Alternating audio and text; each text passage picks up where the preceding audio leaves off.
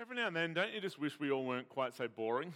Like that washed in the blood of the Lamb. I don't know, I felt like we should be dancing or singing in the round or something.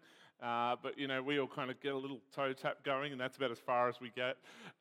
Anyway, it felt to me like it needed a bit of celebration.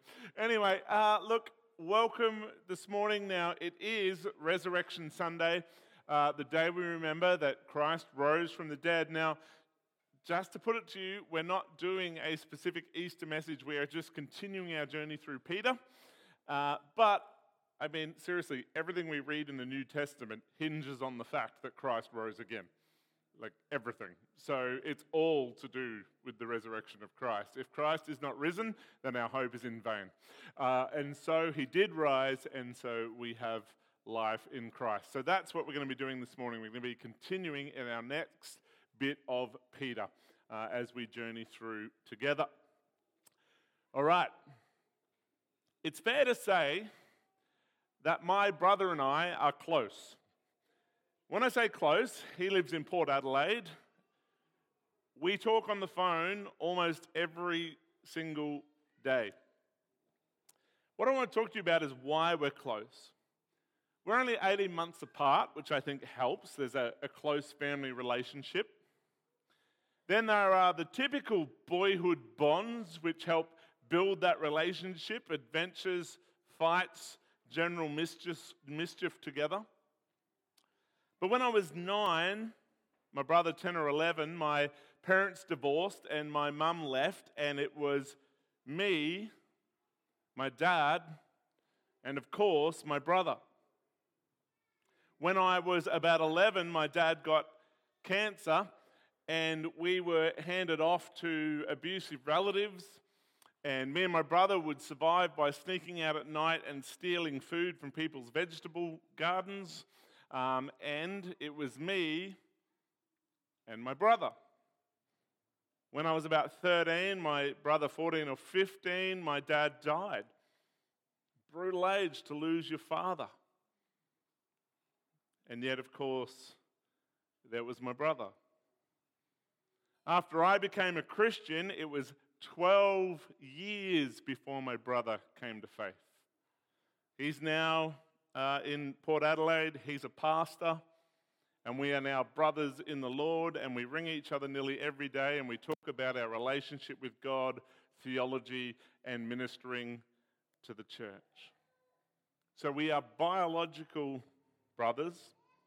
We are brothers in Christ, and brothers who have bonds forged through trial, difficulty, good times, and laughter. Now, don't get me wrong, we do have disagreements, we do argue, but nothing ever damages the deep affection of brotherhood that we have. All right?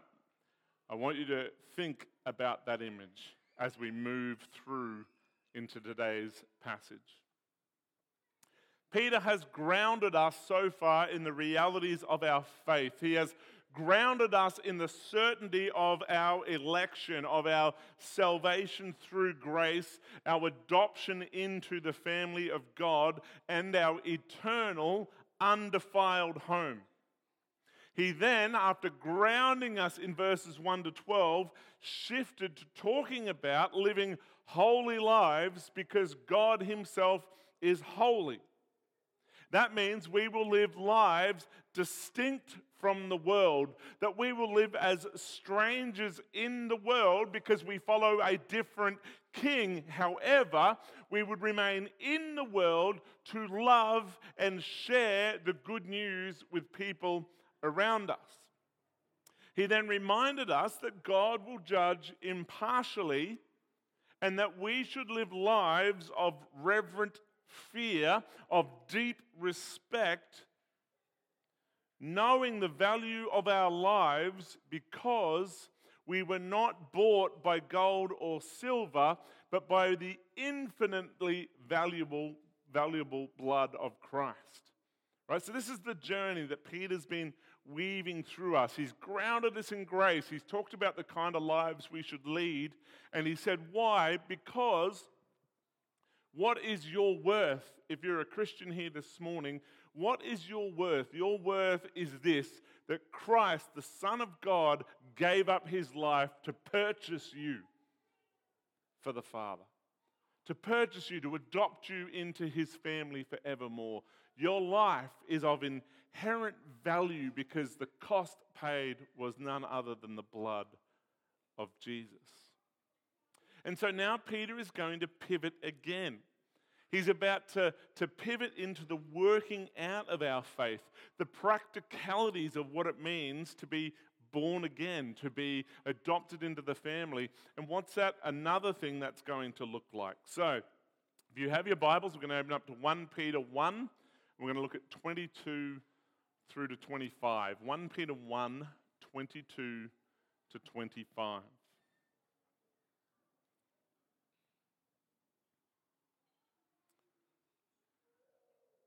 Since you have purified yourselves by your obedience to the truth, so that you show sincere brotherly love for each other, from a pure heart, love one another constantly.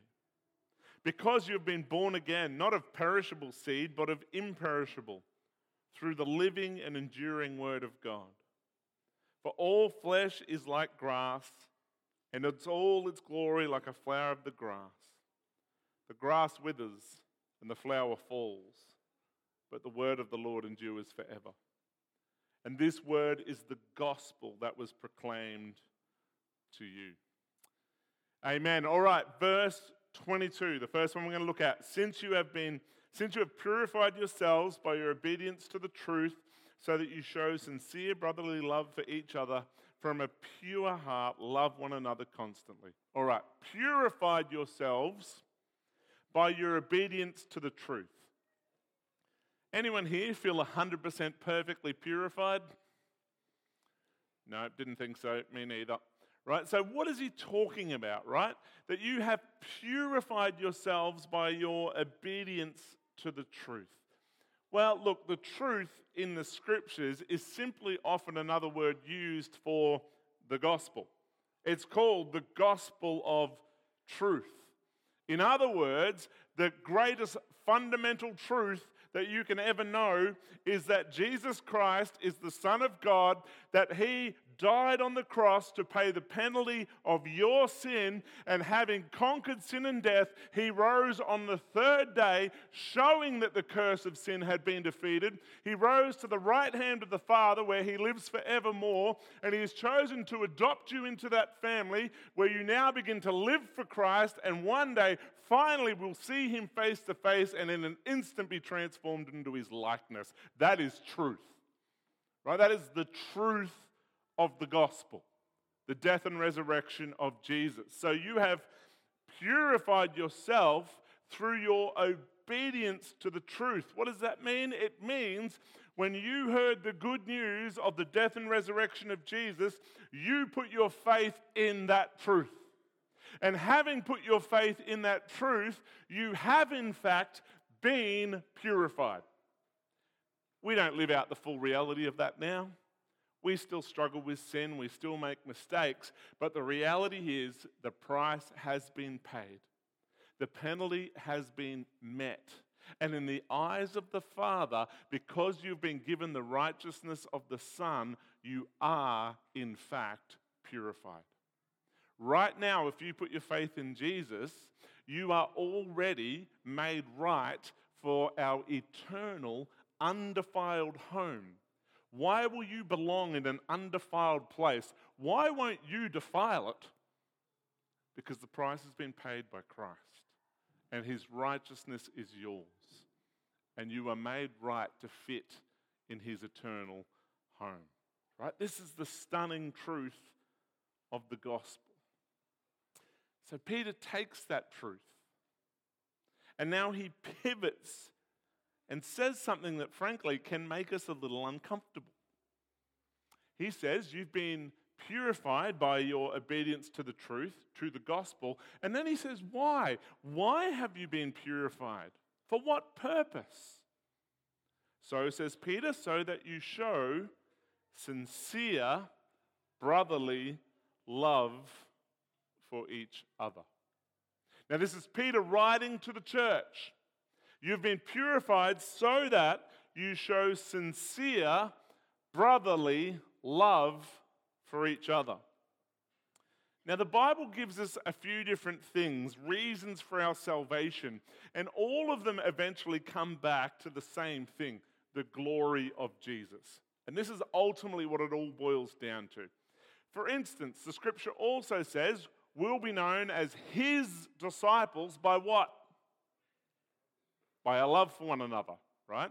Because when we love one another with the kind of sacrificial love of Christ, it reveals the truth that we must be born again of him, right? There's no other way that we can love except for in Christ. Again, in John, it says the way that we dwell in unity, the way that we love one another in the church will prove that Jesus came from the Father. Why? Because people should experience a love in the church that is so otherworldly, which is so much more gracious, so much more forgiving, so much more caring than anything you can experience in the world, that they come into the church and they go, what is this love? It is other than anything I've ever experienced. And of course, what do we tell them? It's the love of Christ. And they realize that this love that they're experiencing can only be from heaven. And so the fact that Christ came from the Father is proven by our love for one another. So you have been purified, set free from sin and death, so that you can show sincere brotherly love. Now that's great, isn't it? Sincere brotherly love. Not pretend, not so that you can put on a show on a Sunday, no, so that you can show sincere, true, real brotherly love. Now, church, here's the reality. We get on better with some people in the church than we do others, correct? We're not going to lie about that. Some of you find me difficult to get along with, and that is fair. It really is, right? We struggle to get on with some people more than we do others, and that is okay. We even see that in the disciples. We see that there are different little relationships that happen. That's okay, but here's the critical question I have for you this morning. Can you sincerely pray a blessing on every brother and sister here? Can you honestly and sincerely say you want the best for them? Would you? Can you sincerely say that if a need arises for anyone that I can meet, I would happily do so? But this is the test of genuine love. We know in families we fight. But the reality of family is beyond our fight, we'll always do what we can to help. And that is the church. That is who we're meant to be. We are meant to love sincerely and deeply as his followers. Remember, Peter is writing to those whom he has labeled strangers, aliens in the world because of their allegiance to Jesus. They are facing persecution because of their belief. Now, no one ever talks about it, of course, but who are the most persecuted people on the planet? Christians. By a long margin. It's not any of these other groups that like to carry on a lot about it, but Christians are the most persecuted people on the planet. Over 200,000 Christians are put to death every year because of their faith. The most persecuted people on the planet are Christians. Why? Because it doesn't matter what government you're under, it doesn't matter what country you're in, we have a different king. We won't bow the knee all around the world. And so all around the world, Christians suffer because we have a different king. And Peter is writing to those exact people. And what is he writing to those people? He says, guess what? You are born again. You are all under the same king, and you are all suffering the same trial. So recognize that these are your brothers and sisters in the Spirit. They are your brothers and sisters being forged through trial and difficulty, and you have been purified to love one another deeply and freely. Right? This is who we are called to be as the church. We've been set free from always having to be right. We've been set free from unforgiveness. We've been set free from feeling superior, because we are all sinners saved by grace, so we can love freely. I've shared this quote from Spurgeon before, but I just love it so much because it's brilliant and it's true, and I think all of us need to tattoo it inside your eyelids. If any man thinks ill of you, do not be angry with him, for you are worse than he thinks you to be. Right? Isn't that a classic quote? If anyone thinks ill of you, don't get upset about it, because you are actually much worse than they think you are. Right? Here's the truth though, church. You can't come to faith in Jesus any other way than believing that's true. That is the only way to come to faith. Because the scripture tells you that you are inherently sinful. You have rejected our heavenly and glorious God. Everything you do is an affront to him because you haven't lived it in faith and in dependence upon him. And the only way to come to faith is a recognition that I am a sinner and I cannot save myself, and my only hope is Jesus. But that's the gospel. So you can't come to faith in any other way than recognizing, you know what, you think I'm bad, you've never seen my thought life. Right? You think I'm bad, but if you knew what was going on in here, oh my goodness, it's much worse. But I'm saved by grace. This is what it means to be a Christian. Our thoughts, our intentions, our selfishness are all revealed to us at the moment we repent and fall on our knees and trust Jesus. If that's our journey, if that's the process we have to go through, how can we then consider ourselves better than anyone else?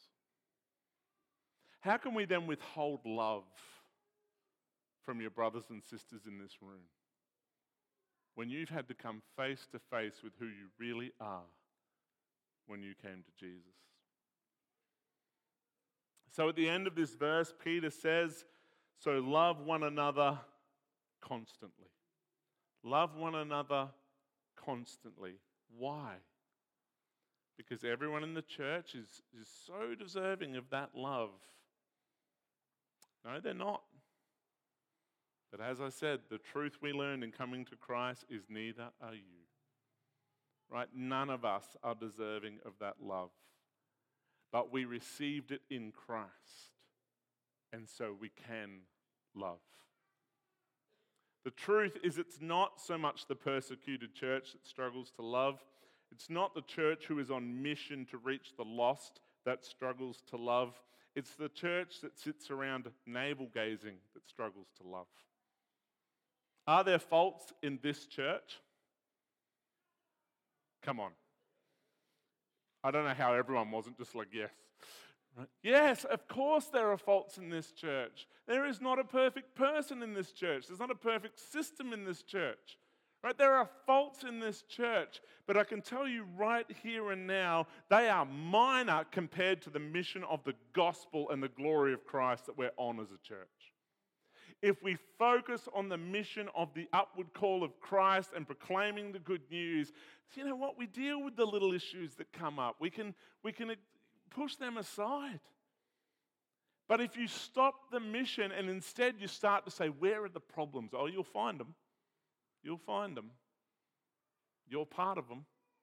So am I. But no, we focus on the gospel, on the mission, and that enables us to love. Verse 23, because you have been born again, not of perishable seed, but of imperishable, through the living and enduring word of God. Because you've been born again. Now, Peter deepens the thought here, and he gives us that linking word, because, another reason we love like this, because we have been born again of the Father. Now, he wants to make a strong point, not with imperishable seed. Now,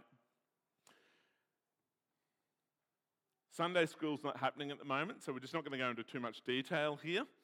But let's just say this, every father has perishable seed.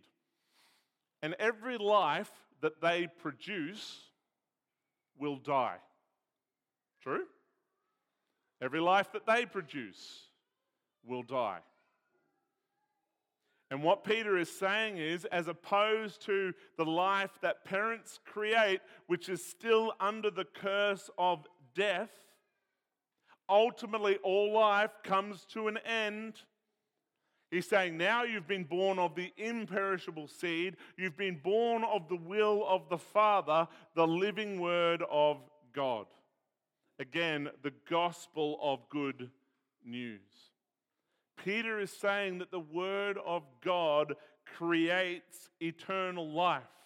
The Word of God creates life that is imperishable. The Word is the good news, the gospel. When we put our faith in the death and resurrection of Jesus, when we are born again of the Word, when we are purified and made ready for eternity, you are no longer of perishable humanity, but now you are of eternal life. Peter is saying, so you shouldn't be the same.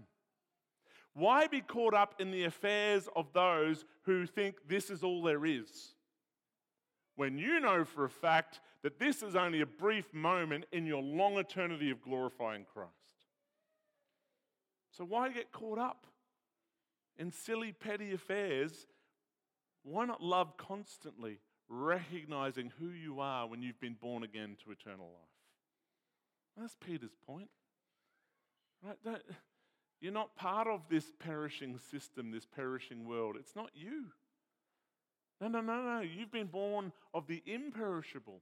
You have an eternal home waiting for you. So stop stressing about these minor things and live in constant love, knowing that you are going to that eternal, undefiled home. Church, why do you come here on a Sunday morning? You know, the scripture tells us we should come to offer God corporate worship, to sing His praises. We should come to pray and study His word. And we should come to offer the gifts that you've been given for the benefit of the body. Right? We come to praise and worship. We come to study and learn. And we come to offer ourselves to serve the body. Church, we should come to be challenged by the teaching of the Word.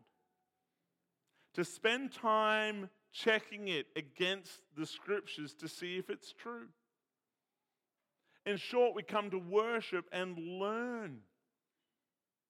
If we're not doing that, then there's something broken. If we come here to critique, if we come here to be served, if we come here to see if the sermon measures up to my knowledge, right? We've come with a flawed reasoning. Now, I'm not saying you have to agree with everything I say. I alone am right. No, absolutely not. But do we come wanting to learn? To take what we hear to the word, to prayer? In short, is our attitude one of humility and learning, or pride and arrogance? Right, we come together to grow, and our growth in the Word and our growth in serving and our growth in praising God results in love of one another and constant worship and glory of Christ. We are to be marked by the constancy of love. It should be, if you're a Christian here this morning, your normal position. The constancy of love. How do I feel about my brothers and sisters? Your general and normal feelings should be love. Because we are born again and are being molded into the image of Christ through the power of His Word. Right? The constancy of love. We are born again of the Father, purified by the gospel, being made into the image of Jesus, ready for our eternal home. Does our love for one another reflect that truth? That's the question this morning. Are the truths of the gospel, the realities that it brings, reflected in how you love?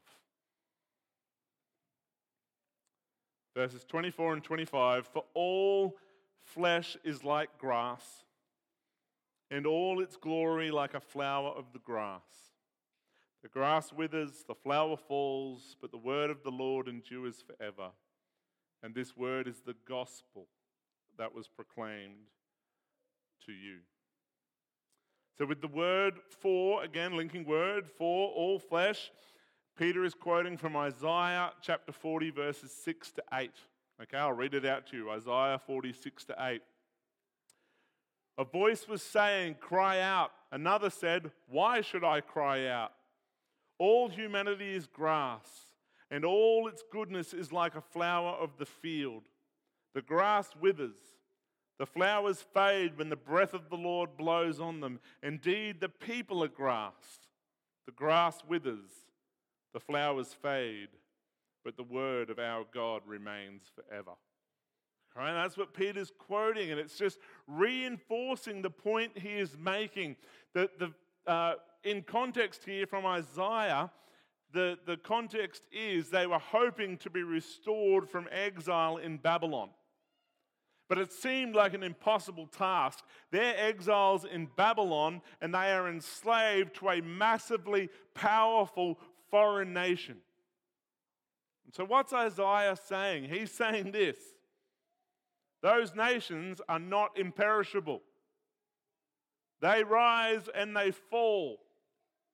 People are not imperishable. They rise and they fall. Don't lose hope, Israel, because God has promised that you will return from exile and His word is imperishable and endures forever. Right? That's the point that's being made in Isaiah. Don't fear the nations. Don't fear their power, because God has said and His word is eternal. Right? Peter is highlighting here the same truths to this church that he's writing to, who are currently facing persecution. Remember, that's our context. They're facing a struggle. And Peter is writing to that church and he's saying, listen, it might seem difficult. People might seem against you. God's word is stronger and His promises are certain. They have been brought and paid for by the blood of Jesus. So you don't need to panic. You don't need to give in to fear.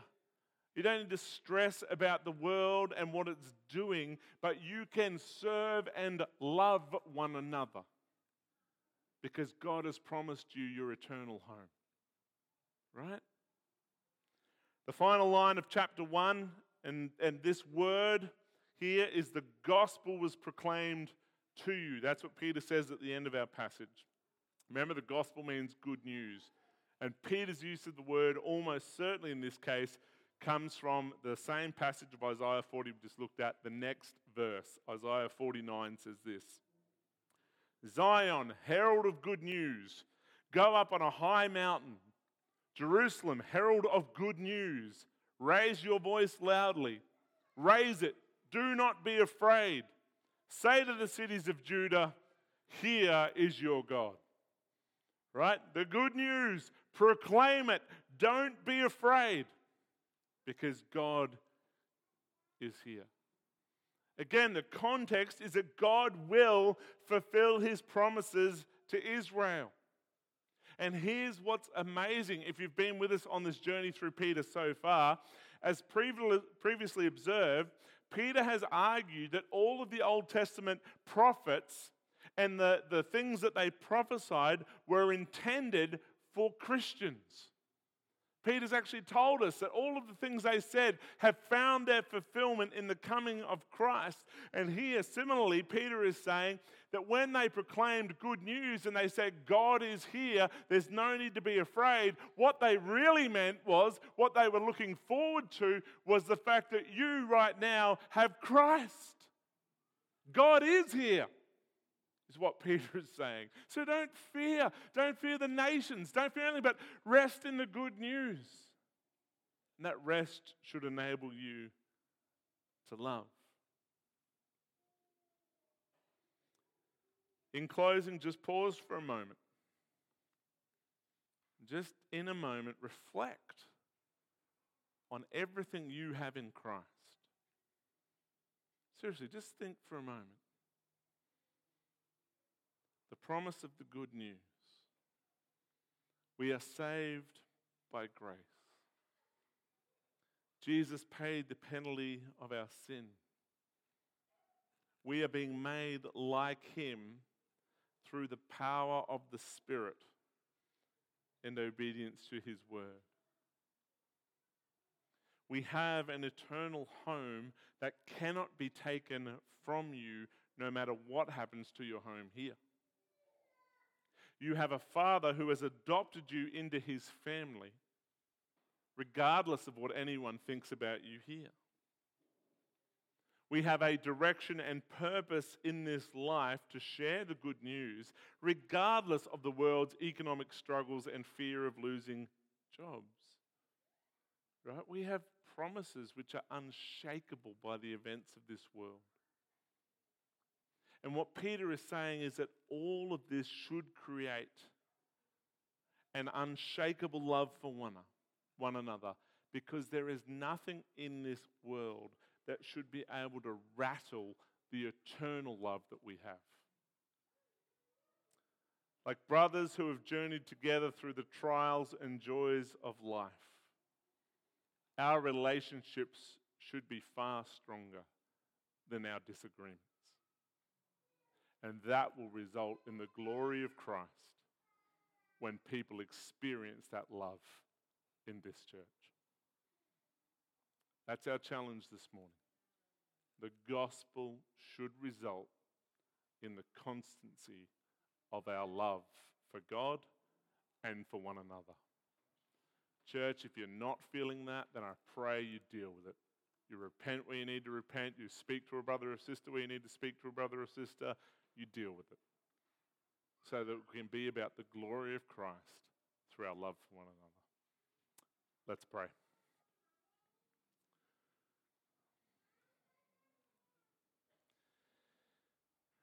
Lord, we thank you for your word. Lord, when we truly fix our eyes on you, the author and perfecter of our faith, when we grasp the promises that we've seen in Peter, the truth of our adoption into your family, of our eternal and undefiled home. Lord, we pray that as we fix our gaze on these things, we would not get caught up in the petty squabbles of the world. Lord, these things are not for us. We've been saved out of them. Lord, with our hope on Christ, our focus on the mission of sharing the good news, may we band together as brothers and sisters in constant love as we run the race to honor Christ. We pray this in your precious name. Amen.